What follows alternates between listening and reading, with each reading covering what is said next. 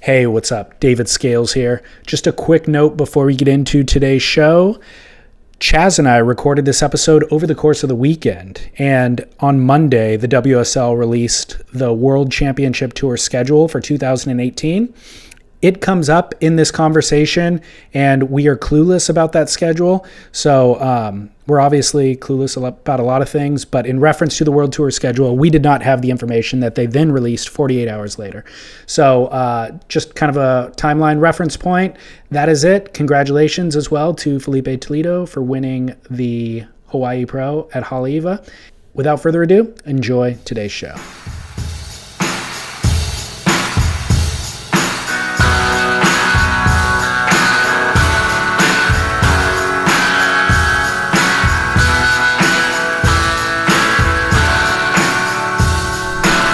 All right, Chaz, welcome back to the Grits for kind of the end of November, right before Thanksgiving. It's crazy. 2017. This whole year has gone so fast. Crazy, dude.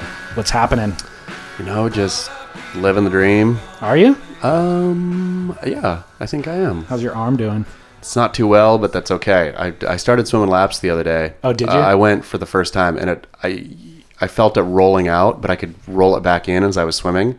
And I was thinking, okay, this has got to be good. But afterwards, I got out, and it was just like the severe ache. And then I wondered, wonder if there's any doctors out there who listen, because I wondered, oh, is d- d- is what happened? Is all I did was just stretch my tendons back out? Was that what I was doing when I was thinking I was doing some good exercises? So yeah, I have no idea. Uh, how's that hot hot knife, CBD vaping? I'll, I Is will, that helping you I out? Will, I will tell you what, and this is totally going to sound like badvertorial, but I have not popped one ibuprofen, one Tylenol, one anything. Like when it aches, I'll suck on the CBD pin, and it almost yeah, it just it fuzzes it out. It's nice. Really, with Yeah. no negative side effect. zero. I mean, Yeah. for the CBD, zero. Yeah. Awesome. Yep. Uh, well, glad to be back. It's been a couple of weeks. We are here at Album Surf in San Clemente. It's a beautiful, beautiful office. One of the, again, I think I said it last time, one of the finest board showrooms this side of, what's another good board showroom? That's a good question. You've seen more than me. I think this is the best. I mean, period, It, has bar gotta, none. It's got to be, right? Hayden Shapes looks pretty rad. When I, I've never been in there, but I've seen photos of it. But it's um, super mod. Aren't they shuttering? I thought they were shuttering the store. I did not know that. I don't know that either. Okay. Uh, But I heard well, maybe. nevertheless, album surf is uh, why you were dropping off a couple of boards, right? I was. What are, what's your feedback on those? Oh, fantastic! I mean, again, I will not surf a traditional board from here on out the rest of my life. I think Were both of them asymmetricals? both. That's all I ride Oh, wow. now. That's the only thing I've ridden is asymmetrical for the last three months. And I turned you four on to months. them, dude. Yeah, that was it. We had, I mean, you know, like, um, it's very rare that you see somebody like fall in love for the first time. They're Yeah. like eyes meet across the room. Movies try to document it, but in real life, you don't see it very often. Yep. We witnessed that happening on this show, on the grit. I should track, I don't know which episode number it was, but listeners who have been with us for this whole ride listened to it happening on the air. I fell in love on air with asymmetrical surfboards. really remarkable. We caught a piece of magic, It's, basically. it's is what really happened. true. It's really true. I will. I, I have to say, I'll probably go back and throw in a mayhem every once in a while. But I, I mean, Matt Biolas, a, a Matt Biolas puddle jumper is a fine, fine board. Um, but yeah, other than that, it's Cool. And- Asymmetricals to the grave. The other thing is uh, Matt Parker album so generous with the loaner program. That's crazy. I don't think it's that way probably for like a random customer, or maybe it is. I don't know his policy, but for you and I, he's unbelievably generous. I mean, it's ridiculous. That's the thing is I've gotten to try out now. I think four different Crazy. types of asymmetrical boards, like different length, nose shape, width, volume, all of it, and really gotten to explore explore my inner asymmetrical. Yeah, it's crazy. I um, got a new board from him, and then before I picked it up, he was like, "Oh, and these other two are coming out of the factory that are like similar volume but slightly different outline, slightly different shape. So you can take those if you want to." Fantastic. And I was like, "Dude." Like Yeah. at first, I was like, "Absolutely, I'll take as many boards as you will give me." And then I thought about it, and I texted him back, and I was like, "Dude, honestly, uh, it'll fall on deaf ears. I can't ride that many surfboards. And um, I feel like you'd be better off just selling those. You know, give me the one. That one I will have a really kind of intimate relationship with for a month or two before I even need to layer in another Sure. experience, you know? To me, like it really points to the I think the wonderful relationship that if, if people out there don't have a shaper, Yeah. I think you should really get a shaper because, like, I reckon that you know if you buy a board and really are interested in a specific you know shaper, what he does, what he's doing, I would imagine that the I mean I don't know if they're all as wonderfully generous and kind as Matt Parker, but I would imagine that that, that that's out there for everybody. I agree. And in fact, it's not any cheaper to just go buy a board off the rack. No, You know, so it's kind of like if you have access to a shaper, I guess some surfers live in areas where maybe there isn't a big shaping community. Sure. There's got to be a shaper, I would think, almost anywhere that there's waves, though. But I think even if you, even if say you, you know, you love lost boards, like I mean, Biolas is around the world all the time doing shaper events where you can go talk to him and and get him Yeah. to shape something for you, or or you know, get somebody from from Lost to shape something for you. Where I just think having, you know, I, I mean, that's the crazy thing about surf. I think even the biggest shapers. Uh, you can still have a relationship with i- if you want. I mean, if Yeah. you're motivated and you're, yeah, Well, the funny thing is with Matt, um, I learned something from him. Like as a shaper, obviously he has expertise that I don't have, but I also feel like as a surfer, I have so much experience surfing that I can't really communicate to the shaper. So I need to kind of be the expert, tell them what my needs are, and then let them kind of play off that. He actually imposed his expertise over mine in this experience, and it was beneficial because the board that he gave me that I rode was actually smaller and less volume than I would have ordered for myself it's what you needed. but it's what I needed. Yeah, he and knew so he totally knew. And so basically, I haven't ridden a high performance shortboard in probably years. Yeah. and that's what I got from him. And then the waves were good two weeks ago. It was like head high um, over the course of like a Thursday, Friday, Saturday, Sunday. And I think it was when you were injured actually, so you didn't surf. Hmm. Yeah, I, but didn't- um, I was depressed. it was like head high, really good waves through the course of four or five days. And I rode a high performance shortboard in those waves, and it worked better than anything that I've been used to riding. And I was like, oh my gosh, I actually still can surf decently. I for I you know my expectations for myself, as we've discussed, have gone down to intermediate, Yeah. or lower than intermediate. And then when I surfed a good board in good waves, I was like, You did, uh, you did well. I could do okay. Yeah. You know, and if it wasn't for Matt encouraging me to ride that slightly smaller board, I would have defaulted to uh, thicker volume and then not been able to really like rip it in Yeah. those waves. And I still would have been hat- happy, but this actually made me feel like I could actually that you're ripping that you Yeah, like I that there was was ripping. that there was progression Exactly. oof Exactly. well when i get back in the water i'm gonna find my progression again Good. Um, bef- I have more. I want to talk about alternative boards because I know you mentioned um, Stab Magazine posting a bunch of longboard videos lately. So there's more to get into with that. But before we get into the meat and potatoes of the show, I have one other thing I want to pass off to you. Surf Splendor tote bag for you to do all your grocery Fantastic. shopping with. i love it thank you so much You're welcome. Reusable grocery bag, you know i gotta say too you're not really a radio star until you offer a tote bag right? i feel yeah npr Yeah. from the nina toten bag did Yep. you ever get that one No, I, had love it that though. one. Nina Totenberg made a Nina Toten bag. Exactly. They were offering it. I think NPR was offering it as their like, you know, call in or give money donation thing where you got a Nina Toten bag as part of your That donation. is amazing. Fantastic. So if you could think of a nifty name like the I will. David Lee Scales something. Think- Sack. Yeah. David Lee Sack. Oh, What? nice. It's nice. Especially Nobody if you wants made it- that. especially if you made it ball shaped. So there's a couple of gifts inside. Why don't you go ahead? Those came from listeners. Oh, fantastic. Okay, I have surf glue in here. Surf Yep. glue cures instantly ding repair kit. Is this all true? This one says no sun needed, polyur epoxy, non toxic. How can all those things be true? I have no idea. We're gonna find out though. I haven't used. He gave um, me a uh, set too, and I haven't used it either. Okay, I have a I have a board that's dinged at home. Okay, cool. Yeah. So- what do you do you when you ding a board? I'll tell you what I traditionally do first is I jam wax in there. Yep. Uh, it feels like it's probably the worst thing to do to it. For sure it is. Okay. Why do we do that? Because we think that's going to stop the water. Well, you and I are lazy. Yeah. We just had a long conversation before the mics went on about never going to the doctor and doing preventive pre- preventative maintenance. Yep. That's why we rub wax in it. And does it work? No. Does it keep the water out? Okay. It probably it's not watertight, but it probably keeps, I would think, of the vast majority of the water. The problem is though, is that w- as I'm doing it, what I realize I'm doing is just it's like sti- I guess it's like sticking dirt in a cut, right? Where it stops the bleeding, but you're getting a bunch of bacteria and dirt in there. I'm not worried about bacteria getting in the board so much, I'm not but worried I, about that, but it's just you're dirtying up the zone. Where if you're going to clean, if you're going to Exactly. officially repair it, you, it needs to be clean, right? And all Exactly. you're doing is making it permanently dirty. and I think you also run the risk of the damage getting worse. If Yeah. you're just rubbing wax in there, it'll the the crack or whatever the ding will spread probably. Do you? How do you feel when you ding a board? Ah, not that bad. Yeah. It's kind of a badge of honor. See, the the bummer I feel, I claim I'm one of the people. I really try to be one of the people, but the amount of boards that we have access to, and again, I don't. This is really rude to rub it in to the, to the poor listener. Yeah.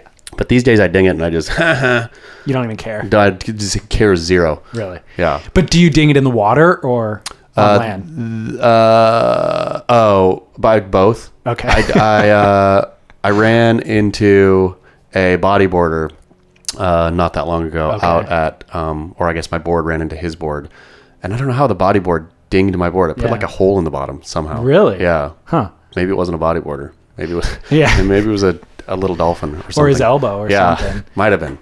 Yeah. Well, so if I ding it in the water, I don't feel bad about it, and it is Yeah. like I don't, I- it, like I said, a badge of honor almost. But if I like drop it, Oh, yeah, on that's land, uncool. That's that I'm uncool. super bummed. I get- and I have done that. I don't care as much about. dr- I mean, dropping is a bummer, but when I turn a corner and whack the corner Yeah. with the board, then I feel extra bad because not only did I hurt the board, it just shows how stup- stupid I am in Totally. terms of spatial awareness. Which that's You not- almost dinged a board downstairs. I did. Yeah. Did you see that? I did see Yeah. it. It was pretty minor, but I Yeah. saw it.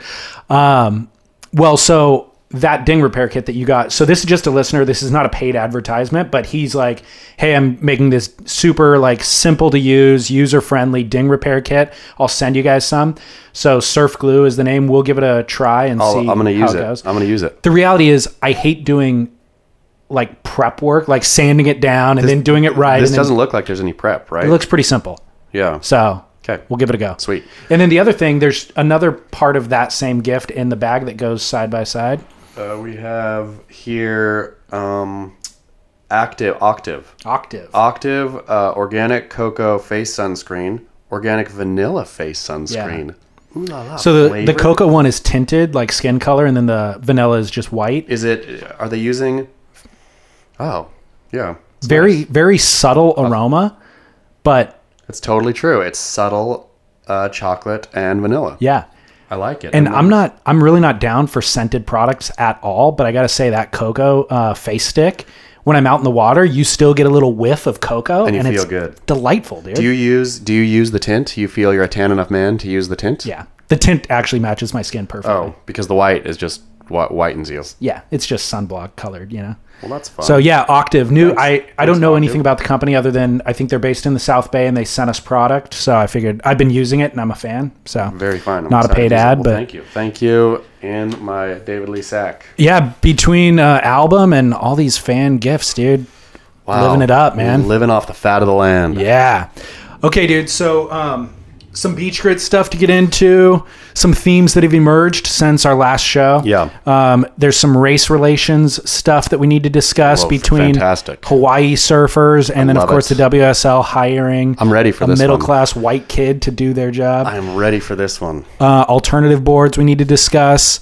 Um, fan feedback. We're gonna talk about sex and surfing. We're gonna talk about barrel or nah segment. Great. So one thing I had a question of um, Morgan Mawson released. He releases a video maybe once a year, maybe every Mm. eighteen months, Mm-hmm. and I think he's phenomenal. Like I think he's a phenomenal like still image photographer. But then he also shoots video, and he just released an edit called Jungle.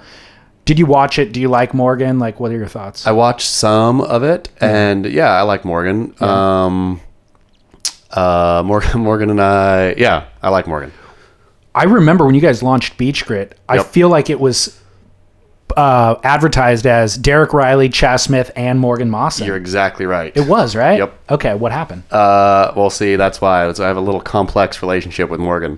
Break Uh, it down, dude. Yeah, Mo- Morgan, we launched. Um, we launched it at my dining room table in Cardiff by the Sea. Derek was over, and so Derek and I pressed the go live button. Uh, and then I remember sending a text to Morgan saying, you know, Derek, Morgan, and I had met a few times before to discuss everything, and you know, yeah. So it was going to be me and Derek's words. Morgan was going to be f- both film and photo, his photo archive, uh, and take new photos for us, and you know, Provide all the visuals. uh, provide all the visuals. And Morgan had, uh, or claimed to have had, great access to Dane Reynolds and Kelly Slater. So it was going to be a real easy, you know, Yeah. entree into there. So we went live. Uh, I remember texting Morgan, "Hey, we're live. Kick it through your Facebook and your, you know, at that at that point, Morgan's socials were. I mean, I think they still probably are like huge compared. to, I mean, Derek and I had nothing social. We had no nothing, and you know, I was expect, expecting a lot of our initial traffic kick to come from Morgan. So I remember, you know, me and Derek excited. It's live now, or drinking booze at the table, and, and then next day I looked on Facebook. Morgan hadn't done anything.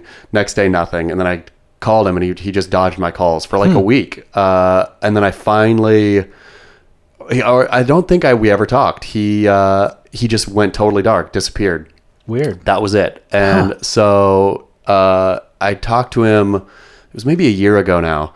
Uh, I finally he had shot some stuff for us. He had, he had shot video for us. Like he was going to do the. I think he had shot two different things. He had uh, two different segments and- Prior to launching. Prior to prior to launching, and nothing. No, we hadn't gotten back. You know, Derek and I peppered him for can, can we at least get the edits? You know, nothing. Quiet, quiet, quiet. Then a year, about a year ago, I finally talked to him again, and yeah, lit into him, screamed at him for a good. Did you really? oh yeah, for a good thirty minutes. I feel bad about it now, but yeah, I told him. to- How did he respond to that?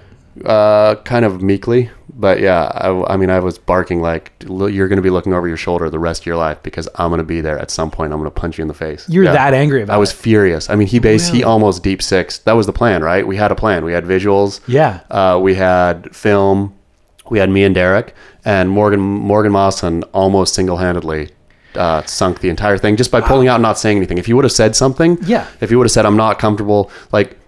You know, when I talked to him a year ago, he claimed that he was not comfortable with the direction that we had gone. We had just launched; there was no direction at the start, right? Yet uh, he knew me and Derek. We had already talked about it was beach grade, it was ultra hard surf candy, etc. I don't know what in the world he was expecting it was going to be. Right. I think he just pushed out, and then uh, yeah, and so I've always like.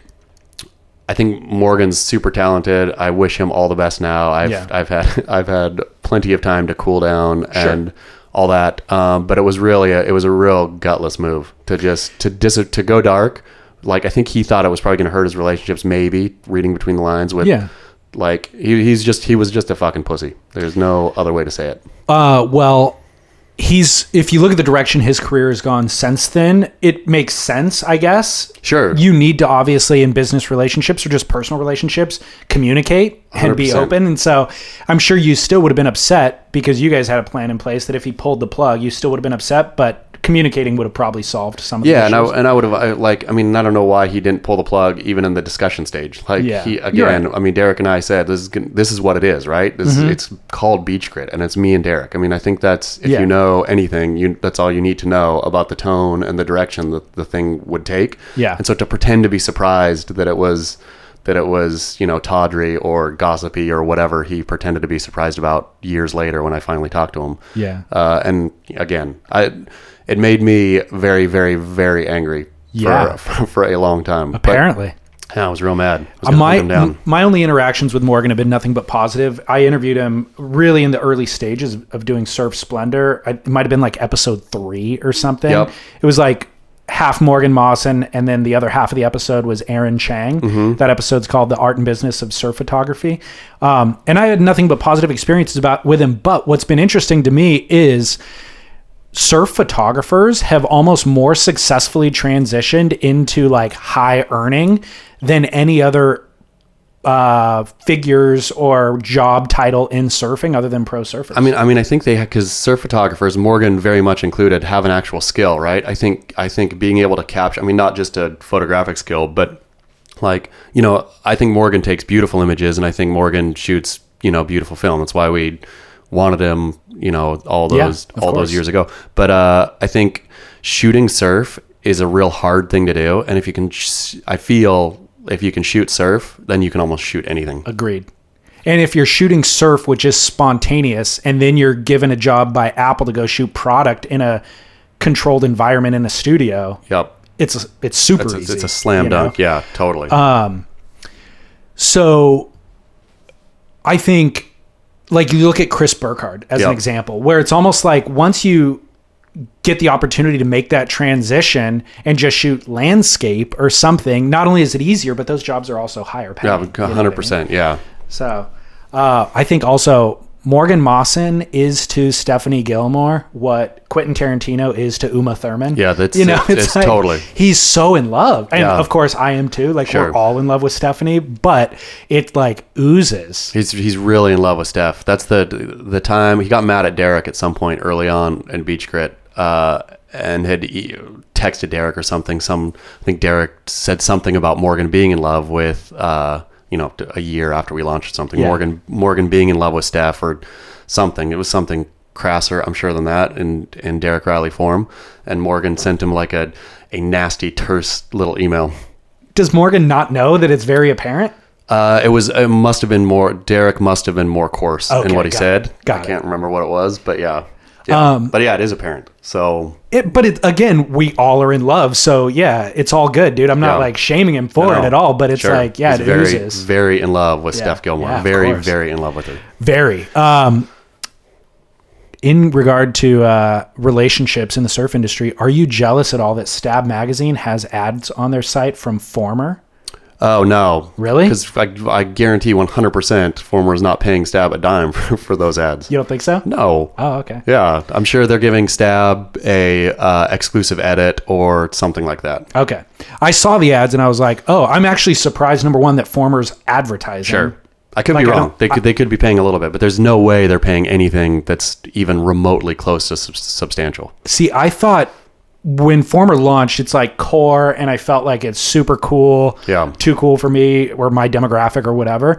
So I was, it, I've been interested to see how they've actually executed their marketing. Sure. I get emails from them every single day. Because you bought something, right? No, Oh. I signed up. Uh, I RSVP'd to go to like a film premiere Okay. in LA when they were going to launch some edit. I never ended up going, but I did give them my email address in that. And boom. And since then, get emails every single day from them. Do you click on the emails? No, I've never once. You've never, so they're not they're not grabbing your attention. No, I and again, I'm not even going to buy any product from them, so like there would be no need. Maybe I should click just to see what it looks like, Sure. but I've just been more interested to see how aggressive the marketing is. I mean, they, mu- at some point, I think you know it can be a it can be a vanity project, but I think there's a lot of money sunk into it. From I mean, I think Dane's put a lot of his own skin into that game, and so at some point, I would imagine you'd have to respect or expect a, a return and treat it like a real business.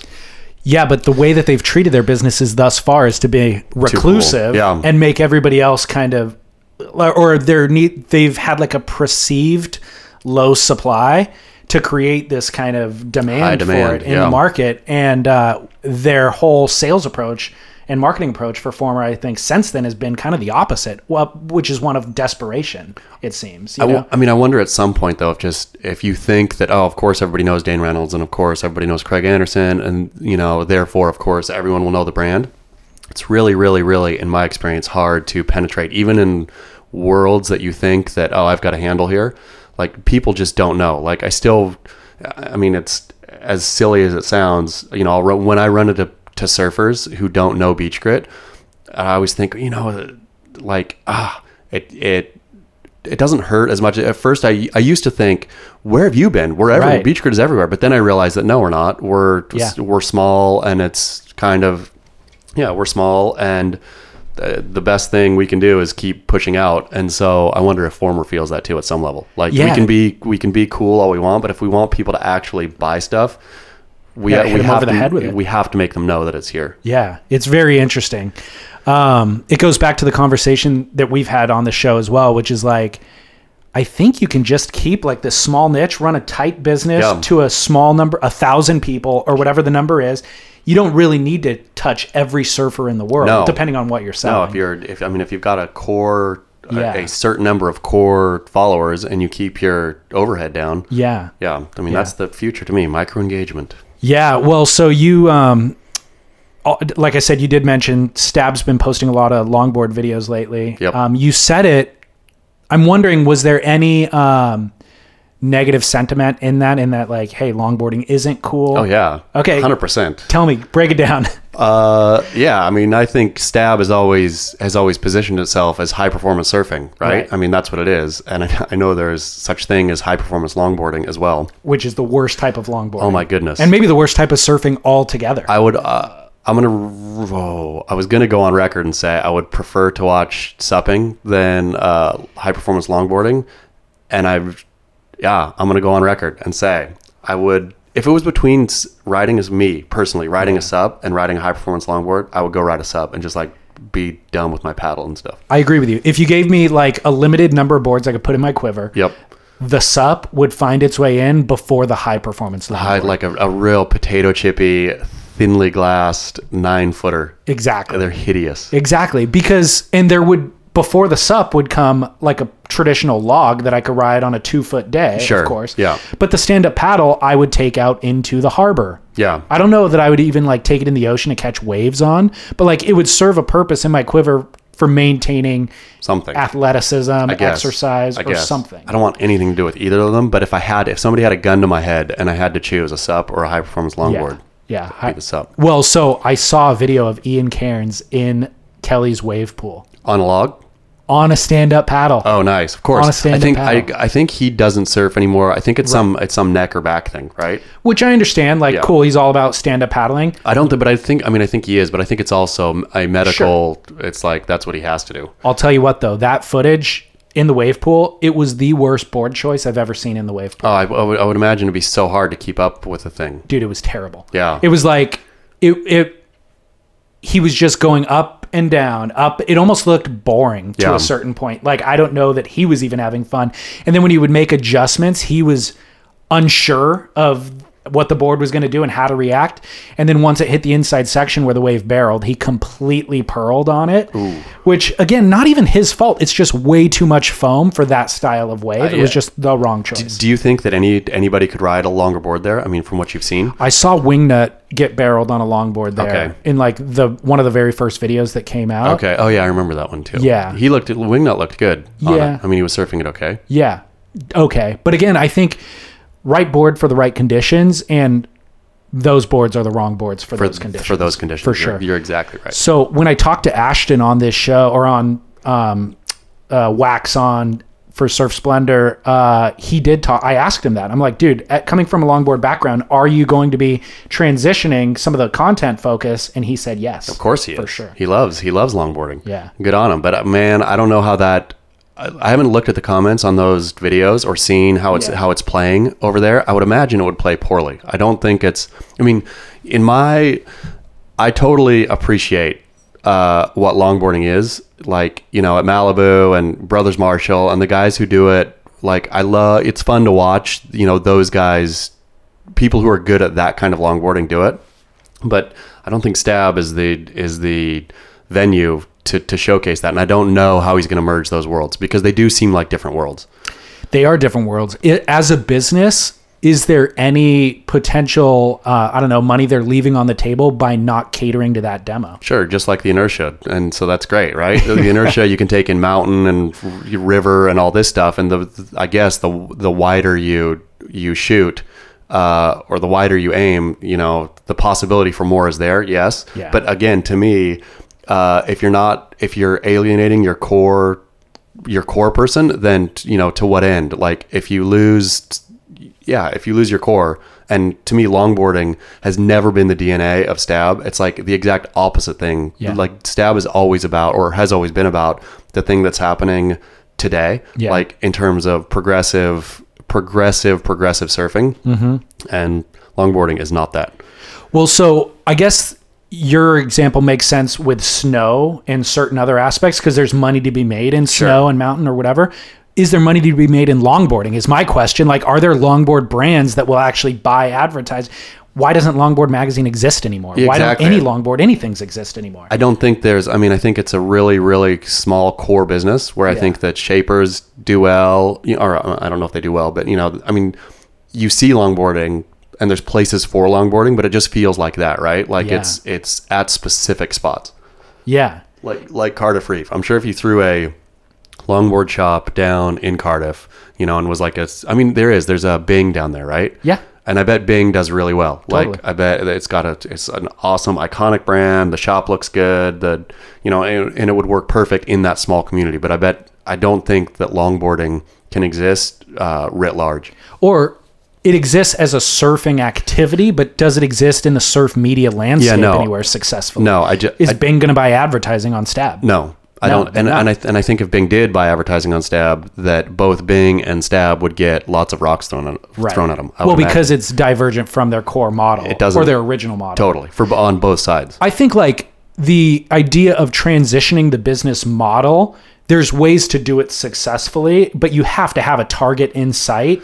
You I know, mean, to, to me, it would be more successful if Ash, you know, Ashton does love longboarding. Would be to start another channel on Stab Oh, okay. that, that never touches Stab, right? Where it's Stab longboarding, and then Ashton can can do whatever he wants with all that, uh, and then you would you would have you know however many hundred people Yeah. look looking at that content. right? but then then you don't you know enrage your your core True. your core person Yeah. So I guess longboarding is a bit, I don't know, it's kind of the opposite end of the spectrum from high performance shortboarding.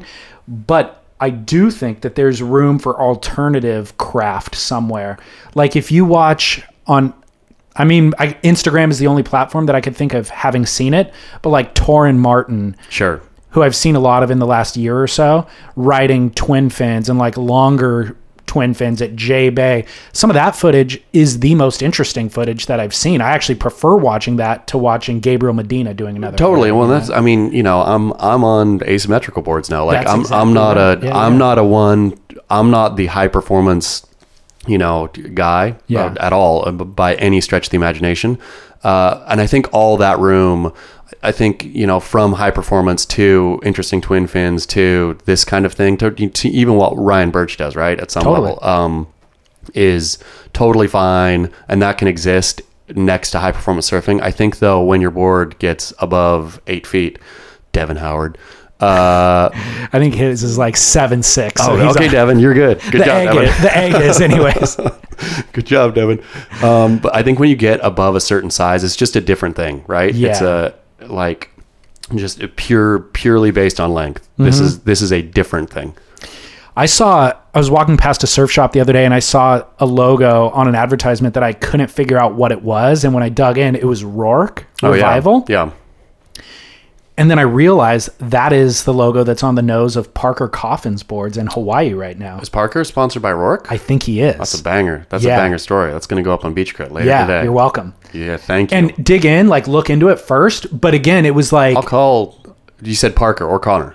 Parker. Parker. Okay, Connor's on Rip Curl now. I thought that. Okay, Parker. It's funny. Back in the when I was doing Welcome to Paradise, Kai Borg himself, Kai Garcia, couldn't speak more highly of Parker. Really? Yeah, he said Parker was like just the greatest. and they were they were on Volcom at that time Par- together. Parker right? was yeah Parker was, yeah both of them were on Volcom Yeah. and he was just like Parker yeah d- he couldn't say enough about his work work ethic and Yeah. you know his just how he went out and fearlessly charged and all of it so yeah. Well, it's interesting. I've, I haven't seen Rourke sponsor anybody like on that level of like high performance, chasing a world tour. And I don't know if Parker even is anymore on Yeah. the QS, Maybe but he's not. That's, uh, but that's an he's, interesting. he's there doing the Triple Crown anyway. I think they I think they really love Hawaii, the the coffins, or at least Parker. Yeah. I think he really genuinely, which I think is why Borg liked him. Yeah, because he maybe really so. has Hawaii in the in the veins. Well, let's use that to transition into Hawaii, dude. Mm, Um, yeah. This is lot, fun. Lots of going on in Yeah, Hawaii. I I know love you have opinions. I, and I listened for the first time in my life. Listen to what? I listened to you and Scott Bass. Oh, you did? Oh Uh, talk about Hawaii. So my I, gosh. So yeah, I, I have I have notes. Okay, well, let me tee up that conversation in case other listeners um, didn't listen. Basically, the Dahui, I think Scott mentioned that it was Kalal Alexander that posted this Instagram, which Yeah. he did, but it originally was posted by Dahui. And they were basically um, complaining that the WSL doesn't leave enough spaces for Hawaiian surfers to surf in those Hawaii events, the Triple Crown and the Pipe Masters. Quote, like I said before, we need to come up with a better system than the one that the WSL already has. A lot of very good surfers get left out of the Triple Crown every year because they don't have the money or sponsors to travel the world to get points. This is the only place in the world where this happens to this degree there are way more surfers now than there were 20 or 30 years ago, and everyone deserves a chance. And tra- uh, and traveling is only getting more expensive every day. We will be meeting to discuss the limitations of the W the limitations the WSL is putting on local big wave riders being pushed aside to foreign surfers in their own breaks here in Hawaii. End quote. Love it. So I took the stance with Scott where I was like, dude, they don't deserve any special accommodation. Nobody deserves special accommodation. These are the rules. Everybody plays by the same rules. All right, what are your thoughts? Oh, I see. I completely disagree. Okay. Uh, not on the um, God bless Dahui, but like the fact that they're native born and all that stuff. Obviously, I don't care about that. But what I've always loved about the pipe season is it feels like you have okay. So the whole tour, you know, it starts in Haw- or has started in Haw- in Australia and ends in Hawaii. By the time it's the end, there's you know people's careers are in the balance and stuff. They're hanging. You know, the bottom seated guys might fall off. They don't do good, and the top seated guys, you know, whatever. There's a lot of there's a lot of turmoil. Mm-hmm. And the best part ever to me was when you threw back in the day, a couple years ago, when you threw 15, you know, pipe specialists or Hawaiian surfers or whatever, you know, 15 Hawaiian wild cards into that stew. It was just great viewing, right? Like watching, I mean, when I was in Hawaii, watching uh, you know, people walk around like the the surfers on tour, like below the you know whatever fifteen or what's the cutoff twenty these days on the QS? on the Uh, Or- on the CT. Yeah, 22. I Yeah, think. so so people are on the bubble, the surfers on the bubble, walking around with terror in their eyes Right. as they as they went and saw their heat heat draw, and were going going up against you know one of these one of these Hawaiian guys, and like when I wrote Welcome to Paradise, um, I had, I just read over the chapter because I, I think I just posted it on did. on uh, Beach Crib. But like the amount of Hawaiians, it's like Bruce Irons. It just you just go down the list of all these Hawaiian guys. And as a viewer, that's what I want to see. I want to see surf surfing as a blood sport, and I want uh, as a just for pure fun for them to just throw these Hawaiian wild cards in at the end. I think that makes a better show. And I've crunched the numbers even oh, wow. if you if you can believe it i didn't really but I i, was going to looked, say, you're more prepared now No. than you've ever. I totally am I, I looked over the numbers hawaiian wildcards don't do any better traditionally than wildcards at any other break right so then the brazilian wildcards or the portuguese or the french or whoever at any break they d- you know some have done way better like the hawaiian wildcards have gone on and won the pipe masters before i think jamie o'brien was a wild card Yeah. when he won i think that's happened probably more than anywhere else um, so it's not necessarily about the fact that they surf the wave better uh, though i think they can and i think they there's a lot to go into professional surfing right i mean there's heat strategy there's it's not just about riding the wave good it's all the other stuff too um, but i just love the turmoil that having 15 hawaiian wildcards bring to the pipe event i think it makes it unique i think it makes it fun and i think that uh, your argument with scott if if i can be so bold was that Please. uh, the WSL is an international event, and so let's you know we have to abide by these international rules. That's, You know, you Hawaiians can have your own whole event if you want, right? Like you can do whatever you do. It's the, Dahui. yeah, it's the backdoor shootout. Um, and that's all fine. I, I agree with that. But to me, Hawaii already is special in surfing. Uh, you don't have to apply that rule to everybody else. Just claim it. This is why. This is what we're doing. And we have 20 wild cards in here, 20 Hawaiian wild cards. And if you don't like it, WSL surfers, you guys can kick rocks. It doesn't it seem that that's the pivot that the WSL is making Mm-hmm. with this new tour model?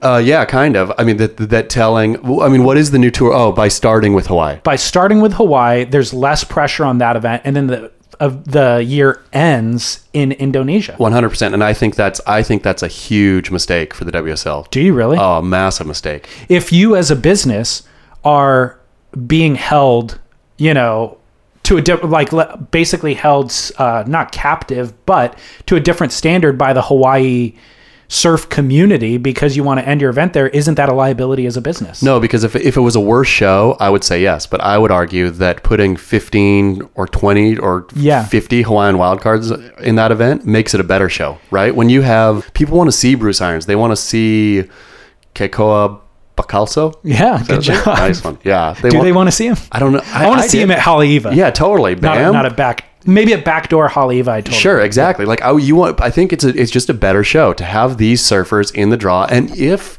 it's true that they are uh, no more successful, then they're not actually like tipping the scale somehow, right? That the that the WSL surfer who is been training all year in heat strategy knows okay priority rules all that stuff you know they have a huge advantage already um, but I, I just loved watching that fear in the eyes and of the of the WSL competitors knowing that they're coming up against some pipe legend right Yeah. like I remember when da- Dane begged for Jamie to go uh, easy on him remember that at Surf Dane Bowl? Reynolds. Dan Reynolds got on stage, was surfing uh, his at the surf pool, surfing his heat against Jamie O'Brien the next day, and said, "Jamie, please go easy on me." That's so Uh, funny. yeah, and it was, and that's a good show, right? And, Yeah, yeah. And Jamie totally dismantled him, which Yeah. was awesome. So I'm with you in theory, but if that is, and I agree with you actually, it does make for a way better show.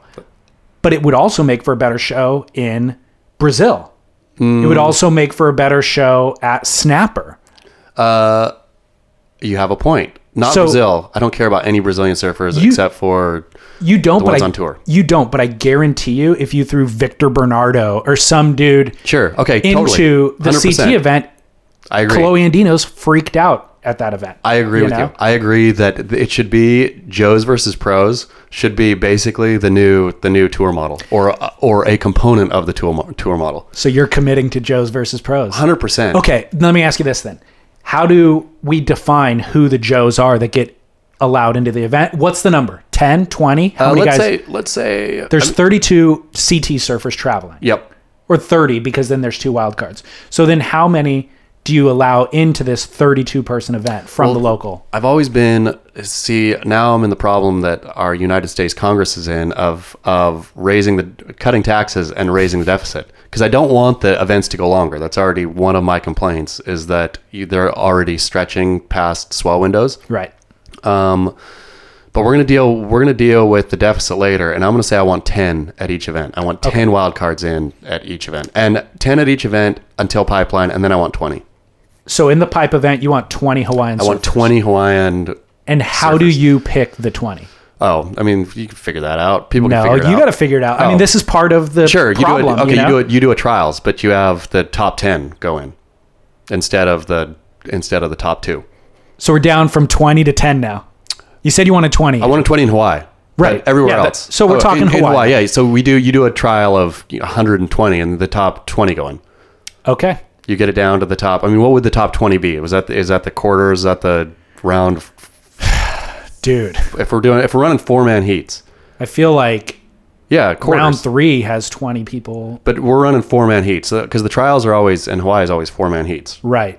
up until the end. And so say four man heats. So the everybody who gets to the quarters goes. Gets in. gets in.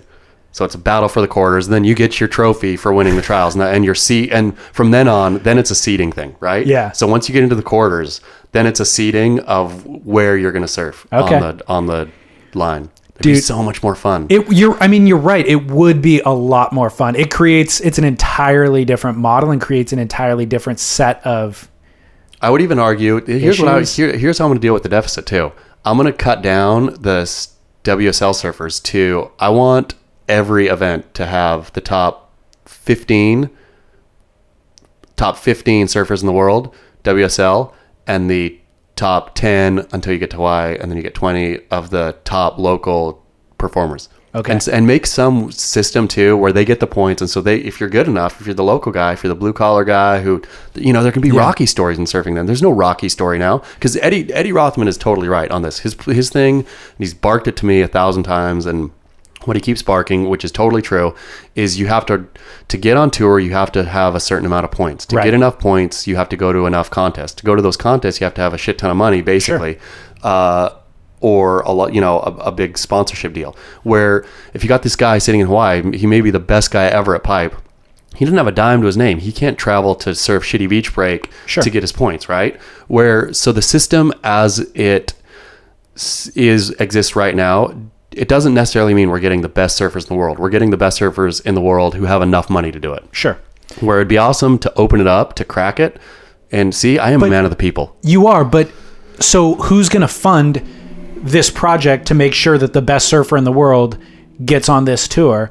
Like, it's not as if the WSL or any other company is making special accommodation for Brazilians to find out if they're the best. Precisely. Ones in So the so world, or say Hawaiians. okay. So say say let's go to the Braz- the Brazil event. Okay, say there's 15 WSL surfers, 15 or 10 Brazilian wildcards in there. Blah blah blah blah blah. Brazilian wildcard gets to the quarters. Say if you get to the quarters, then you automatically get to kick up to the next event. Um, and What do you mean automatically? Who funds that? uh, WSL. WSL now has to fund that. I mean, it's not a big cost. It's flying. It is, I mean, it's flying the kid to the next tour event. Uh, oh, and it, it'd be awesome I- if if the kid loses in the first round of the next one, so he gets to make a gamble. If the kid loses in the first round of the next one, then he owes the WSL for his. He has to reimburse the WSL for his costs. All right. Well, now that's a whole different game. how fun would that be, though? It's fun. That's a I mean, professional it's surfing fun. thing. There's Well- so many, that's, which is the problem with the WSL right now. They can't fill eight hours of a day of with any content, right? They, Right. They jibber jabber in the booth, and it gets boring and whatever. But what if there was all these subplots? Like, okay, so now let's go to the Brazilian kid who's stressing on the beach in France. He's gonna have to pay the, this kid's gonna have to pay the WSL fifteen thousand dollars if he loses today. and the debt gets passed down to his next of kin if he can't pay it, or his 100%. parents are responsible. No, and for the it. WSL could have a Jettersdale, So- so, debtors jail. so I like it. You know what I mean? Like it, you're right. These are all ways to make it more exciting. But I think that the WSL's current maybe general uh, goal has always been to find the best surfer in the world. To deem the so the world champ should be the best surfer in the world in a variety of conditions get as that. well. I get that. Right. So their goal is to try to do that, and I think creating the scenarios that you that you're creating it serves a different goal it creates more drama in this venue and finds out who the best surfer is at this event But but the surfer who's able to cut through all that is truly. I mean, John John Florence say, Yeah. and Gabriel Medina, and the top five, uh, the top five of the WSL right now, Yeah. I think would have no problem cutting through all of this noise. They're going to win regardless, right? I Sure. mean, the top. I d- I mean, the top eight even feels like there's very little shift ever. It's Mm-hmm. the it's the top eight guys for four years at a time, and then you know one of them will drop out and somebody will move up. But really, there's very little movement at the top of the of the pylon. Hiring for a small business is critical. It's imperative that you find a highly qualified professional to treat and grow your business with the same care and detail that you do. LinkedIn Jobs will be your next big unlock. LinkedIn Jobs has created the tools to find the right professionals for your team fast and for free. Everybody is already on LinkedIn with their resume and their references. So the fact that LinkedIn built a hiring platform to connect the dots between everything is simple genius. It's way more sophisticated than a job board. It's a vast network of more than a billion professionals meticulously organized to connect people by skill set, desire, ambition, all in an effort to help us advance our position. And it's easy to use and intuitive. So effective that 86% of small businesses get a qualified candidate within 24 hours. Fast hiring solutions means achieving your goals in record time with rapid growth in 2024. LinkedIn Jobs will even help you write the job descriptions and give you tools and prompts to help you interview your candidate like a pro. LinkedIn.com slash surf is where you go to post your job for free. Yes, totally free. And you can let the world's largest social network of business professionals work to connect you with the ideal candidate to help you grow your business. That is LinkedIn.com slash surf to post your job for free. Terms and conditions apply. Mmm. The first taste of rare bourbon you finally got your hands on. That's nice. At caskers.com, we make this experience easy. Caskers is a one stop spirit curator with an impressive selection of exclusive, sought after, rare, and household names in the realm of premium spirits and champagne. Discover the top flavors of the year now by going to caskers.com and using code WELCOME10 for $10 off your first purchase. Get $10 off your first purchase with code WELCOME10 at caskers.com. There is so there's a lot of logistic questions that you're going to need to solve as well. Like, how do you define a Hawaiian surfer? Oh. how much blood percentage do you need of Hawaiian DNA I mean, it'd be in awesome. your veins? Do you would- have to be born on the North Shore? Can you be born on Kauai? You- you have to you can be born any or you can be born anywhere poopies i would say could be a hawaiian surfer if but you got to get uh tapped by someone eddie rothman eddie rothman has to say you're okay So Eddie is doing the deeming you're okay yeah and because look, John John looks white to me. sure he does You he know, does he does but eddie would eddie would kick john and all the florences in i would imagine you find somebody you find some local guy and you give him you give him yeah he gets to say what's right. what All right. yep The world tour, according to Chaz. so much funner I guess the the issues I have with this is like in that statement from Dahui, everyone deserves a chance is Yeah. one of their direct quotes. Uh, I don't think everybody deserves a chance. You know what I mean? You have to earn your chance or there's a lot of deserving people who never ever get their chance because that's just the way the world turns. Sure. And so I don't think that they're that the WSL needs to um, take into accommodation deservingness. i don't think so either and that's And they're a business, by the way. and that, I mean that's where I would disagree, w- you know, with Eddie and Hui on that whole thing of it's not about deserving, but it's about making a better show, and it's a better Agreed. show, Agreed. and uh, that's in everybody's interest. That's in Hawaii's interest, and it's in the WSL's interest to make that as good a show as possible. And again, somebody tell me how it's not as good a show to have all these Hawaiian wildcards in there. It's just better. it's a better show. But let me ask you this: um, that statement that they released or that they posted on Instagram felt like there was a sense of entitlement Sure. in it, where they even said, uh, "This is the only place in the world where this happens to this degree." Is it? Like I don't. I don't think that the WSL is Xing out Hawaiian surfers in Hawaiian events in a way that they're not doing in Brazil. Maybe though, there's more events in other countries. Uh, I feel like there's more events in Hawaii than there or the, anyway. There's more majors, but I wonder like how many one stars and two stars and three stars, you know, the, the little stuff. I bet Brazil has like uh, who knows how many, right? Wait, I how don't- many does Hawaii have?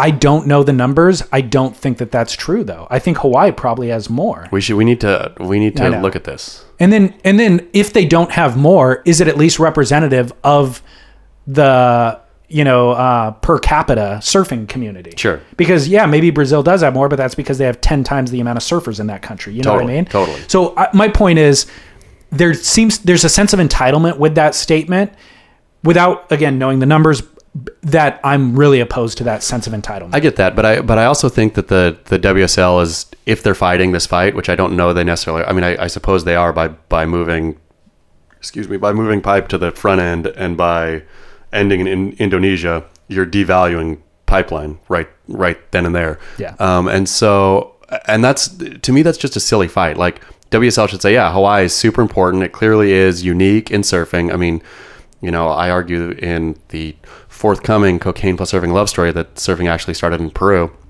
But that aside, you know, t- Hawaii is like, you know, unique in surfing. That's Sure. true. And so to do different stuff there and say, hey, great, hey, Hawaiians, we appreciate what Hawaii has given to surf, and because we simply because we appreciate it, we're going to give you guys 20 wild cards again. Like it seems like it's a real silly fight. It's a real easy thing for the WSL to do. They don't look like they're bending over backwards. They don't look like they're being pushed around. yeah. They could just they could they could definitively definitively and boldly say Hawaii deserves this, and so this is what we're going to do. And when everybody else bitches and moans about it, they can say, "Well, you just." I mean, you did surfing start here? No. Like, they don't have to bend over. It doesn't have to be the same for everyone, right? They could give Hawaii accommodation Yeah. if they felt like it, and they could be progressive about it and be forward about it and be not like, well, you know, trying I- to trying to hedge. I guess you're right. It doesn't have to be the same for everybody, but if the WSL's explicit goal is to be considered a legitimate sport by other legitimate sporting sporting standards, then once you start making accommodation based on race, that already creates you're already not taken seriously on the world level. But, uh, but I don't think it's. I think when they say Hawaiian surfers, I don't think they're they're meaning Hawaiian blooded surfers. I think it's people from the islands. right? I think if you if I went there and was really gonna say, okay, my express goal is is to serve, you know, I want to be Hawaiian, I would be accepted not as a full blooded Hawaiian, but eventually, I think, yeah, like the O'Briens or the Florences or all these blow ins, right? Everybody there is a blow in. I think you talk to different people in Hawaii, they'll give you different answers. I think so. some people would say absolutely not. They're not actually considered Hawaiian. I mean, I think I think the people on Hawaii with any drop of Hawaiian blood, it's so rare. I mean, exactly. Well, that's the So- irony of racism Sure. in general is that sure, there's no obviously everybody came from one place Somewhere. originally Totally. and crossed borders and everything. from so, Portugal, that's where we all came from. Yeah, so the question that I also have is the WSL is a business that has these objectives.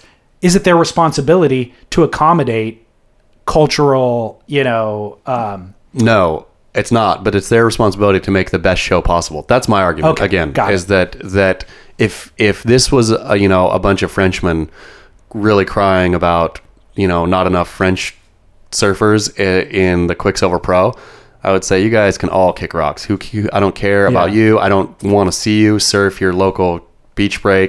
I just don't care. Yeah. Hawaii, it's just it's flat out a better show to Hmm. see Hawaiian wild cards in pipe versus you know scared Yeah. Californians. Yeah. is great TV. There's a ton of storylines, and that's what the WSL needs now more than anything is more storylines. They got to figure out how to fill eight hours of airtime when you know maybe I mean, what do you think the total amount of surfing in a WSL webcast is? Is it geez, like, standing on your board, standing on your surfing? board, riding down I'm going to say three percent of the total broadcast. Exactly. Okay, so we have 97% Yeah. of broadcast to fill, which the WSL I like their team, you know, they're it's fine enough, but come on. Like there's a there's better ways to fill that 97% of time than just Yeah. having Ronnie and Strider jabbering about whatever. I agree. And when I was talking to Scott about this, I mentioned that I don't really watch the Dahui backdoor shootout because the broadcast is not that great. Precisely. But what I do watch, and I'm just as into it as I am the Pipe Masters, is the Vulcan Pipe Pro. Exactly. Because they have a mix of um, CT surfers and local surfers. Red hasn't Red Red Bulls put it on, right? Red So Bull's they doing have- it, so the production quality is fantastic. It's every bit as good as the WSL, but actually without the constraints that the WSL puts on their commentators, and or just has. Um, and so I actually love that event. There's just as much drama, competition. The quality of surfing is just as good. You got John, John Kelly, all the guys. Yeah. yeah. So That's I mean that's that's how I think pipe should be like the Vulcan Pipe Pro, you know the Pipe Masters. that- It should be, that's how it should feel. And in order to feel like that, if it's treated like a traditional WSL normal event, you don't get that feeling. It's just another event then. And Pipeline should not be another event. It should be the Super Bowl. And again, shame shame on the WSL for moving it to the start of the season. you know what I do like about the WSL in recent years is they are uh, adapting. They're an adapting business model. Yeah. we complain about a lot of things, and then they make that shift next year. Totally. you know? But and I'll, and I'll be curious, frankly, to see how this. Sh- maybe I'm wrong. Maybe people don't want to see pipeline. Maybe they don't want to see Hawaiian wildcards. Yeah. Maybe they want to see just you know it, it a strip down. Let's figure out who the best surfer in the world is, et cetera, et cetera, and that people will love you know both Lamore, the wave pool on the tour next year, and you know will love it starting in pipe. And does it start in pipe this coming year? This next year is it the year you know, following? to be honest, I think that it was going to be in 2019. Okay, yeah, like because the it'd be big weird shifts. because they would serve pipe this year to end, and then they would serve pipe to start, Right. Which would be a strange. Yeah, I think it was misreported as having going to be taking place in 2018, but the more recent stuff that I saw, all the big 19. shifts are going to be 19. Okay. Yeah. Um, well, since you and I are experts on race relations, Mm-hmm. let's also discuss uh, an article that you posted, which was about the inertia, writing an opinion piece that um, they were bummed that the WSL's ambassador of Stoke and Leisure was a white dude. A white dude. They were really mad about it. No more white dudes. Do you want to recap it or should I? Uh, you go for it. Okay, so you pulled a bunch of quotes. The one that I'm going to read is um, As someone who believes surf media would benefit immensely from a pulse of diversity, there were essentially only three correct choices of those remaining. While Zach is a wh- Zach's the guy who actually got selected for the position is a white man, he's the wrong option for a resource-rich media machine hoping to expand the appeal of surfing by speaking to new audiences. Amazing. So this guy was arguing the WSL is an opportunity to really um, diversify what the surf media landscape looks like by offering the job to somebody other than a white guy, which is by and large who surf media is run by. Yep. And who Surf Media is read by. Let's be honest. Yeah. So what are your thoughts on that? I mean, it just it it smacked to me of just a real awful kind of social justice warrior, you know, self-loathing because it was a white man who wrote the article too. know. Uh, The self-loathing, Yeah. the self-loathing white man, you know, and obviously in this day, everybody uh, point well taken. Uh, understand that diversity. Obviously, I believe that diversity is a good thing. You know, I want to hear different voices. I want to see different people and all that stuff. But I also want competence and like I, I didn't look at the videos and I didn't I don't you know I have zero interest in the actual position of the ambassador of Stoke and Leisure. But I'm assuming Zach was probably the best of the bunch, right? I mean, I would assume that they hired yes, the best candidate for the job. I yeah, would that- assume. Yeah, and and if he wasn't, if you if it was a bad pick or whatever, then whatever the the people will will let the WSL know. But yeah, it just the self-loathing white man thing. Yeah. It was just to me, it was just pathetic, and it was It is it's- pathetic. and it's such low-hanging fruit. It's so easy to go out and bitch and moan about. You know, let, we need more diversity, and uh, to the inertia's credit, they probably they do have probably a fairly diverse cast of characters writing. Um, but I bet also, if you boil it down, it's probably 85% white men who write for the inertia, and it's probably yeah, I don't know who reads the inertia, but You know what's funny? I don't care what their skin color is, what gender they are, what their age they are. Like, Well, I mean, and to me, it, w- it seems like it would be, you know, more racist or more misogynistic Yes. if the WSL chose a woman or a minority because Right. they were a woman or a minority, and then then you're like the, you know, the white plantation owner, Yeah. like the benevolent lord of, like, you're like uh, what was his name, uh, Candy Candyland in I don't Django know. Unchained. Oh, yeah. Yeah. yeah, yeah, I forget his name. Yeah, this Candy was the plantain. Leonardo DiCaprio is the best character Leonardo DiCaprio has ever played. Totally. Then you're like the weird kind of ultra powerful, benevolent, but except evil lord. Like, r- yeah, running this race game, which again, just uh, the stinking guy won.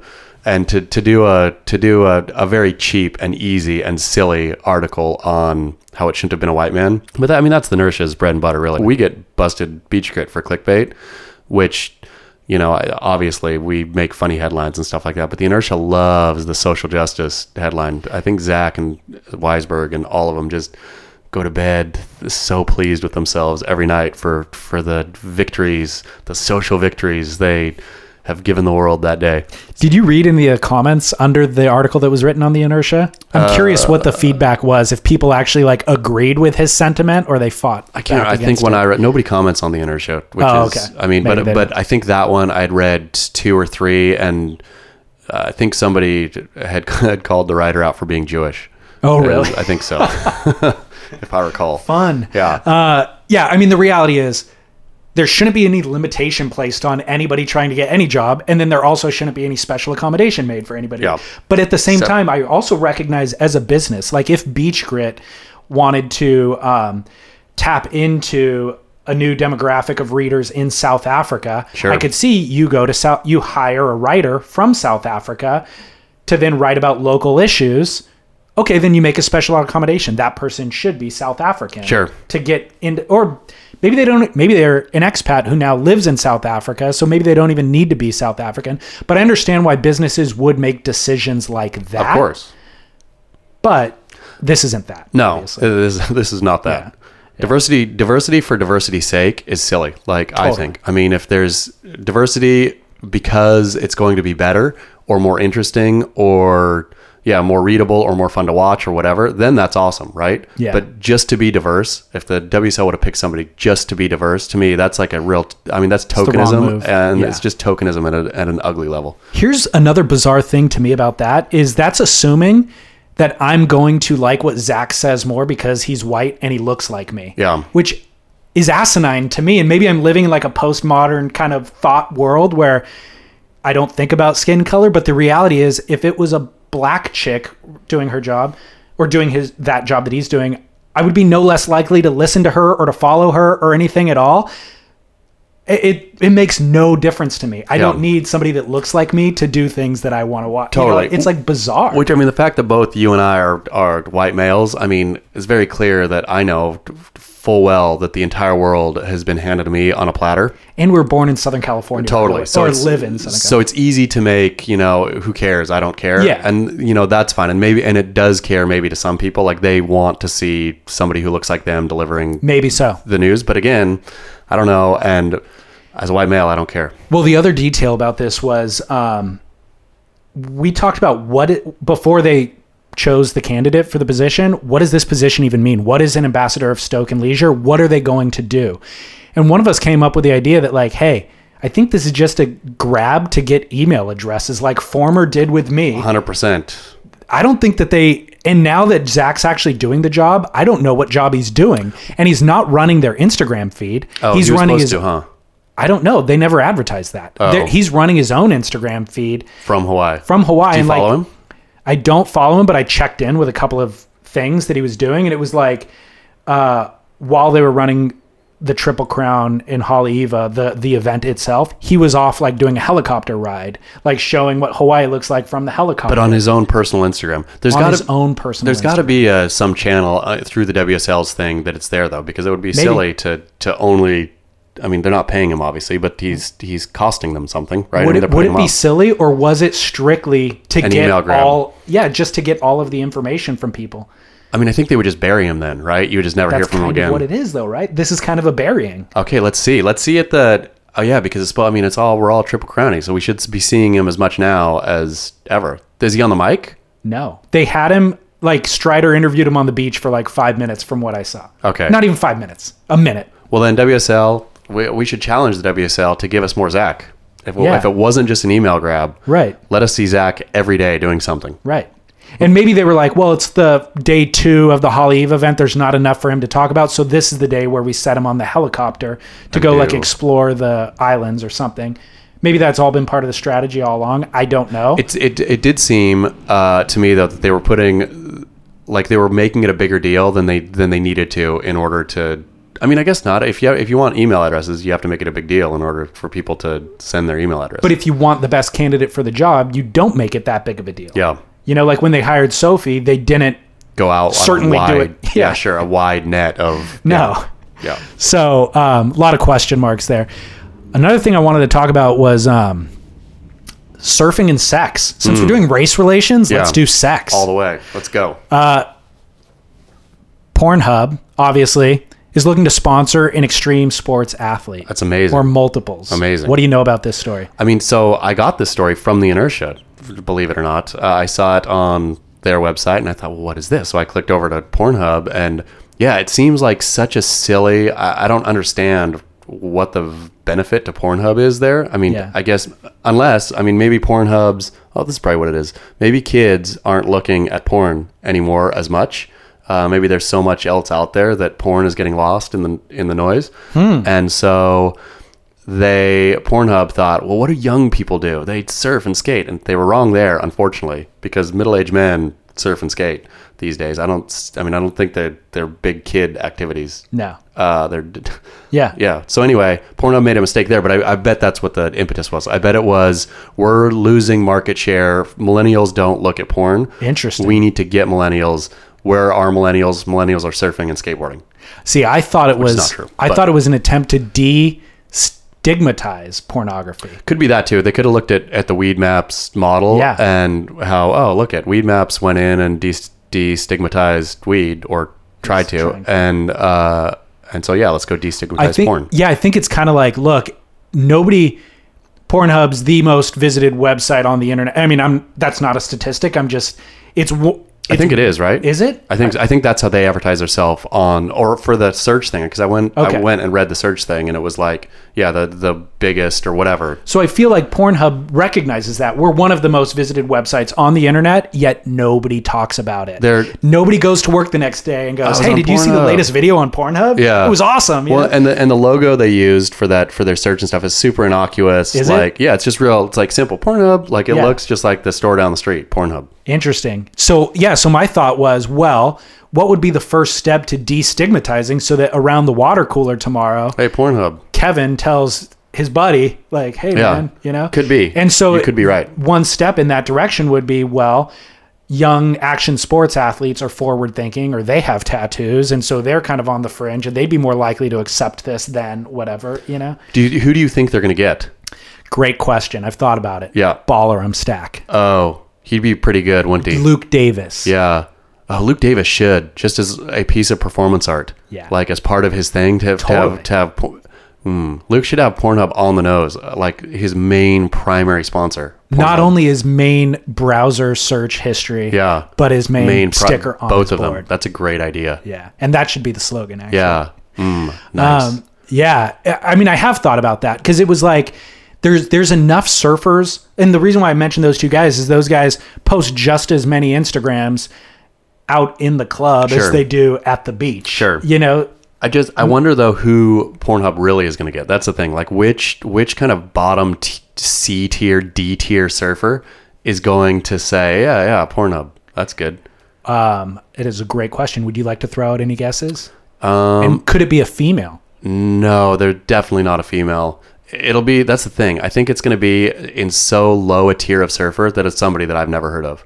That's that's how deep I think they're going to di- dig to find to, to get somebody who will ride for Pornhub. They had Dusty Payne uh, in their ad. I know that was hilarious. Yeah. They used him as the visual on the landing Yep. screen Yep. uh, without Dusty's knowledge, Yep. apparently. Stab, yeah, Stab. I credited th- the inertia for finding the story. Uh, Stab didn't credit anyone, but they actually called Dusty Payne, uh, Right. Yeah, and and interviewed Dusty. And That's- Dusty was unaware Dusty that his was unaware. image was being yeah, used. That's the funny thing about images, though, is they if the photographer owns it, and if he sold it to the bank, then or to the image bank, then Yeah. boom, Totally. there it goes. Well, coincidentally, Koa Smith posted a video of himself surfing naked this week. I, I didn't see it, but I saw I, I didn't see the video, but I, s- I read the headline. So Koa um, just launched a YouTube channel.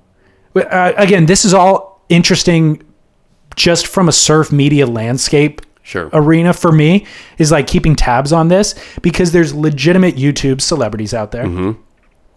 And we've started to see this emergence of a couple of internet celebrities from the surf world, Ben Gravy out of the East Coast. Yeah, who's Ben Gravy? I know. I read his name, but I right? I, like a year ago I had that same Yeah. thing. And listeners started emailing me. They're like, "Do you follow Ben Gravy?" And I was like, "No." And so I, s- I checked a few things and I wasn't interested. And now I'm kind of on board with this Okay. thing.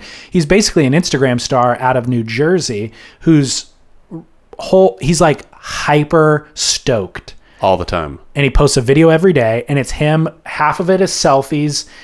Half of it is surfing novelty waves. That's his thing. Okay. So he'll find a river in Idaho And go surf. it. Oh. Or like some little wedge that's breaking up against a jetty that he has to like acid drop off the jetty onto the wave And he's got one of those every day. every day. That's a busy. And again, when I say he's hyper stoked, half of the fun is him staring into the camera, just like shouting, which again, initially I was turned off by, but now I'm kind of like, this Gravy. positivity is good in my life. Okay, I'm gonna go. I'm gonna go find Ben Gravy. So you got Ben Gravy as an internet celeb. You got uh, Tyler Allen, who does all the voiceover stuff. Oh yeah, that, You know. the- that's the comic guy. Yeah. yeah, yeah. Which is hilarious. Yep. And now I look at Koa Smith and I'm like, super handsome, athletic Hawaiian kid. Coe Smith did a did a um, campaign for somebody major, who Versace or someone. Oh, did he? Really? Yeah, Right. like so, a full on. so he's got full model good looks. And he's not an A-lister really anymore. I, I I know he was on Hurley. I'm not sure if he still is, but he's definitely not doing the QS. And so I think he's recognized like I can leverage my good looks and if these guys across the world are doing or, or in- from New Jersey are doing it, Why can't I? I have more ability to do it. So did you watch? Did you watch the nude surfing? Oh, yeah. Was it fun? Yeah. I mean, do- totally. is it like blurred out? they blur out his junk with Yeah. like a little circle of blur that follows him on the wave. Okay. Like here's the reality. I don't know if YouTube will post nudity, but secondly, nobody wants to see balls and beehole, dude. Yeah. Like even chicks don't want to see Koa Smith's beehole. It's true. Did uh, the naked surfing look? Did it did it make you want to go naked surf? Definitely not. Yeah. Because again, nobody wants to see it. Yeah, that's true. But it's funny. How many how many views did he get? He had like I think it was like twenty thousand when I clicked on it, which was like the second day that he launched Okay. it, and it was he was using this video to launch his YouTube channel. Okay. and it there's like uh, when you go to the channel, there's an intro uh, video which is like, "Hey, my name's Koa Smith. I'm from the North Shore. Like, this is my YouTube channel. Make sure to subscribe or whatever."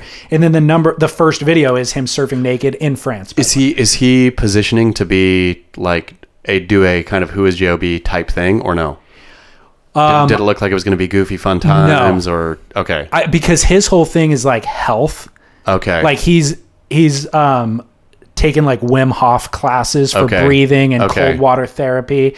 He's super healthy. I think he has a coffee s- stand or shop on the North Shore and they sell bulletproof coffee with like the butter and the coconut coconut oil in it. And so he's going that route okay which to answer your question it's kind of a job model in terms of like focusing on youtube as being the platform but it's not in terms of what the content being is. goofy good times okay yeah well i mean that's i mean i think the number one youtube stars in the world are like hair and makeup you know artists and stuff like that Are they Tho- really? yeah that's who gets the most views out of everyone is people who sit there and you know show you how to do your hair or how to do your makeup are those are the biggest youtube stars by far fascinating yeah like millions upon millions of views so maybe if koa teaches you how to do you know healthy living tips Yeah. would be he would do well i think i think he'll be successful and i think he's smart to tap into that market that other surfers haven't really everything lives on vimeo in the surf world I mean, that, and that's the thing too. I think surfers are like great at many things. Surfers are generally horrible at pushing their, or either don't have personalities or really, ba- and it's hard to do, right? It's hard to be a personality and to be good on camera and to be engaging and all that kind of stuff. totally Um, and surfers, yeah, as long as they can get paid to surf, why try? Which Yeah. good on Koa. yeah totally um any other thoughts on sex race relations or any of that before we move on No, I'm pretty good. Uh, I'll- I'm curious, what was the last surf film that you watched that was more than five minutes long? Uh, like surf film that I watched that was more than five minutes long. I feel like this is a trick question. It's not. I know. No, it's Um, not a. Qu- I, th- I'm asking because there's been a bunch of stuff that's dropped. Like even Morgan Mawson's Jungle edit Yep. was 17 minutes. Yep. It's difficult to click play. There was the new Globe video. I, have missed. this. I feel. So, I love Joe G. I love everything he does. Yeah. Where did that go? I didn't even see where. It, did, was it on exclusive somewhere? No, it's all over. It's on Surfline. It's everywhere. It's called um, Cult of Freedom. Okay. and he's doing it in segments. So this is the Australia segment, Okay. and I think it is about 15 or 16 minutes. And then um, in the interview, I think that Surfline did with him, they're like, "Well, when's the next segment coming, and wh- what's the location?" And Joe's like, "I'm not sure yet. We're not sure. We're going They're filming it as they go. filming it as we go, and this Yeah. is kind of a new thing that we're exploring." But it's hard to watch. I mean, it's not hard to watch. It's good quality. But it's hard to sit down for 15 hard to sit minutes and down for watch. 15 minutes, dude. That's. I mean, I will say that it feels like uh, Instagram has taken over, at least maybe the middle-aged white man's watching habits, where it's a minute on Instagram, and that's good enough for it me. is good enough. I mean, in my life or the way I treat. Yeah, I don't.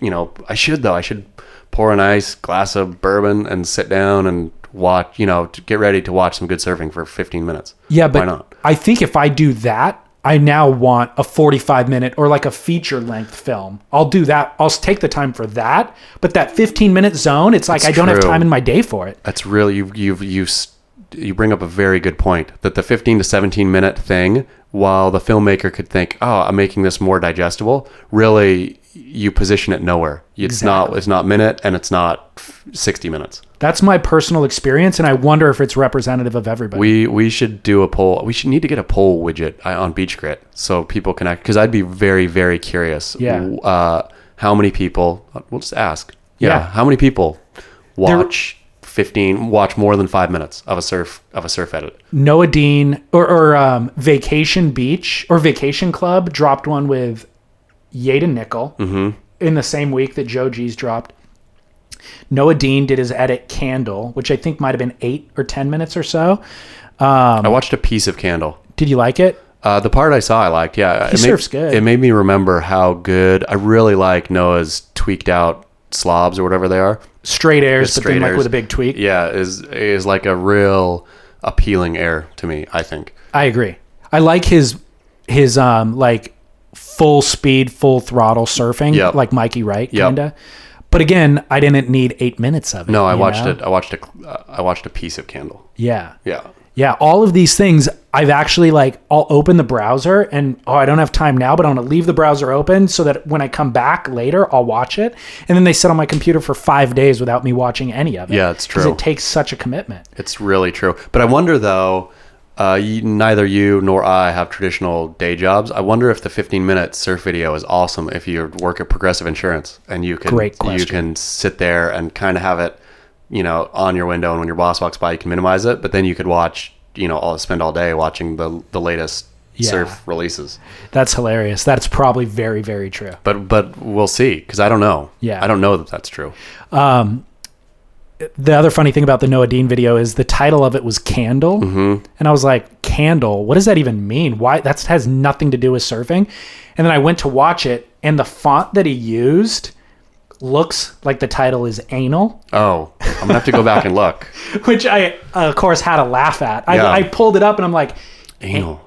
Anal? Why does it say anal? Oh, it's called Candle. Oh, that says Candle, but it initially looks like anal. That's really good. Pretty clever. Yeah, I like that. Which made me like Noah even more. Do you think? Oh, so he did it on purpose. You're you're thinking that you didn't just see that. Why else would you name your video Candle?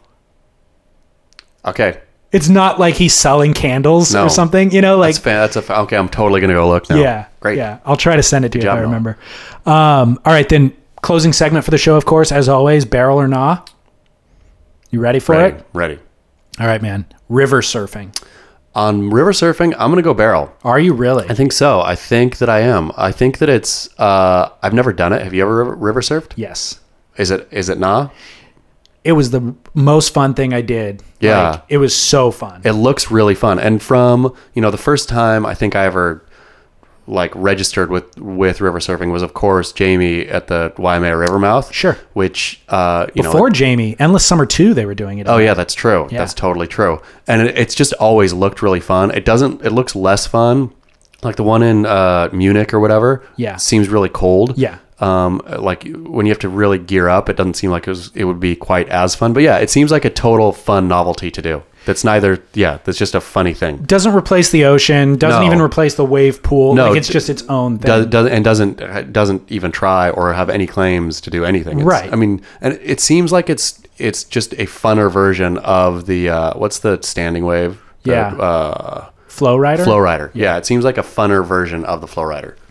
I agree. So the way the river that I surfed was not a standing wave; it Mm-hmm. was actually a tidal bore, Oh, okay. So you've actually done where where was that? Bordeaux, You France. did. Yeah, You surfed a tidal board. Was it fun? it was so fun. How long did you go for? Three minutes What was your what was your board? longboard that I borrowed. Nice. Yeah. So I was just coming into town. Um, I was actually doing some surf related stuff on the coast, but then going into Bordeaux just to like drink wine and stuff and visit wineries. And connected with a guy there who shapes surfboards. And he, I was going to meet with him at like 11. And he's like, no, no, no. Can you come at like two? I'm like, yeah, whatever, dude. Why?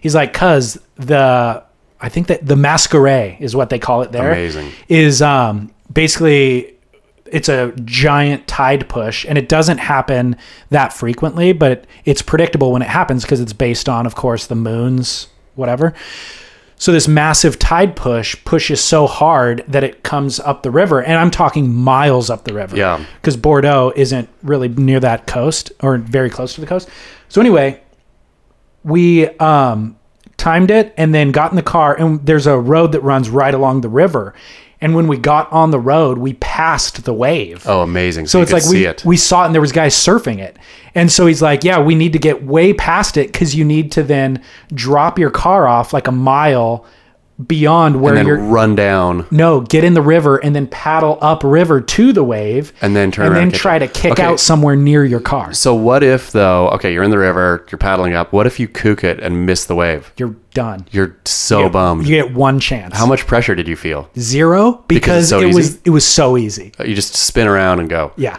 And it was like on a longboard, firstly, How, I mean, how big was it? the wave, Yeah. shoulder high at parts. Th- wow. That's the other thing is it wraps, the river bends. So it's wrapping against the river. It's like tearing trees off the shore. Big cobbles are getting pushed. So there's all this noise, noise and commotion.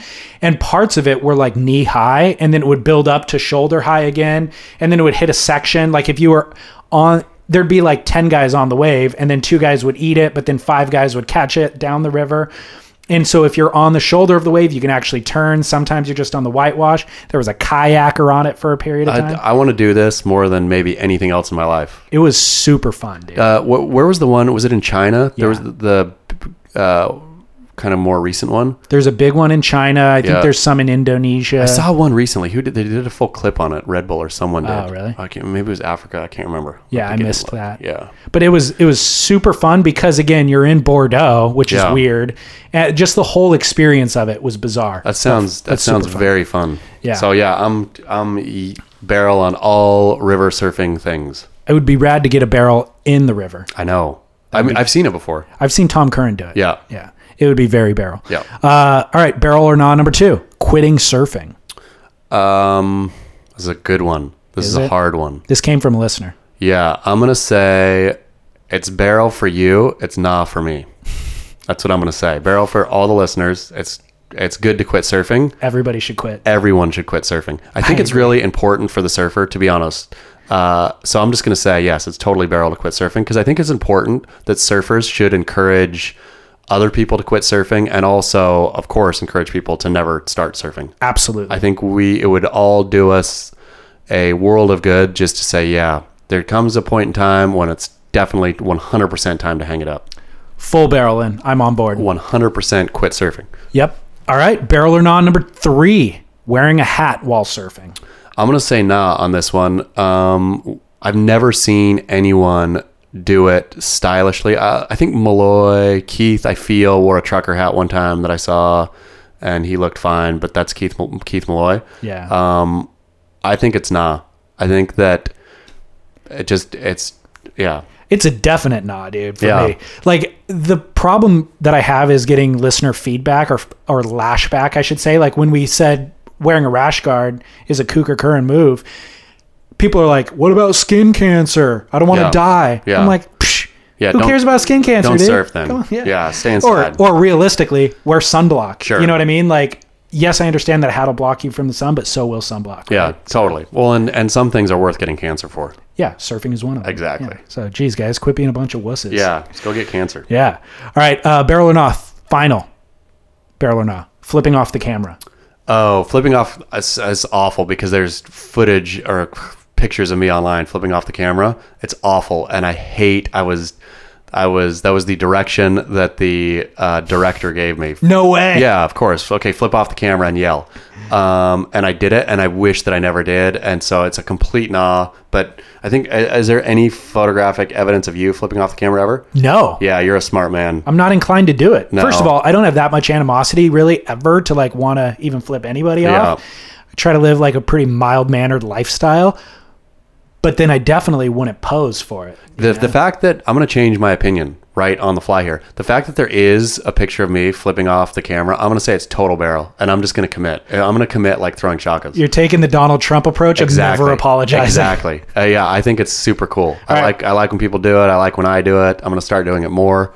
I'm going to find that image and use it to advertise this show I'll, on Instagram. I'll, I'll send it to you. Don't worry. Okay, perfect. Um, Yeah, it's real easy. It's a real easy find. It's so shitty. yeah. I mean, it's awesome. It's not shitty. It's cool. Right. Nice, nice recovery Yeah, there. thank I'll edit that out for you. uh, well, Chaz, uh, it's another episode of The Grit in the Can.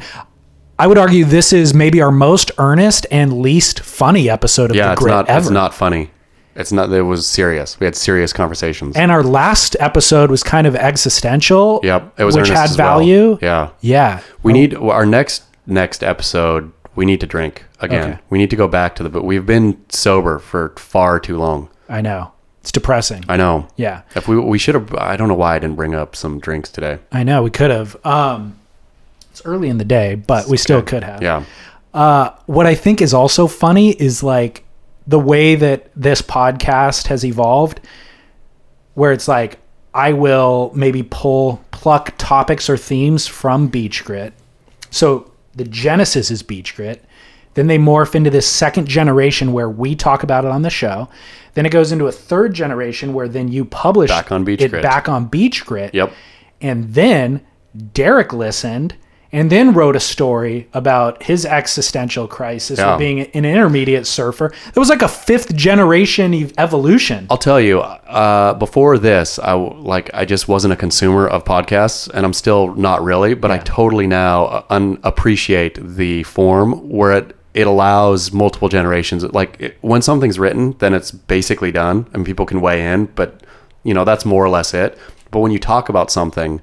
Uh, then it can be written about, and then it can be talked about again, and then it can be written about again, and then the the multiple layers in there can be written about. Where yeah, there's the podcast is a is a I'm a fan of podcasts. Well, now. I was curious why you listened to Scott and my's discussion. Was it because somebody clued you into it, or just out of curiosity? S- I saw somewhere, uh, yeah, I saw somewhere on Facebook. It might have been from Roy Parker. In fact, I think it was. Talking crap. I think I think Roy Parker said, "Listen to these two out of touch Howleys talk about Hawaii" or something like that. now who's the racist? Yeah, he's Rory. calling us Howley. Yeah, yeah. Rory called called you a Howley, Howley. But yeah, but it but g- good on Rory. It totally made me click. It was like Perfect. he- yeah, he like said, you know, go to minute 51 or whatever it was to hear two two t- Out of entitled touch. Howleys or Yeah. some, was it out of touch? I, I didn't see it. it was some it was some adjective Howleys perfect evidence that there's no such thing as bad press. No, he's that's- talking crap, but you click. I, I not only did I click, I listened. I listened to the entire segment of you guys, and then I mean the segment before and the segment after, uh, and then also started thinking about it. So and then had a discussion about it here. Precisely, so it's like living it- on. no. So okay, this I say this all the time, and I feel like nobody actually values it or like understands what I'm saying, which is as we move forward in media, embracing the conversation of the people is the way of the future.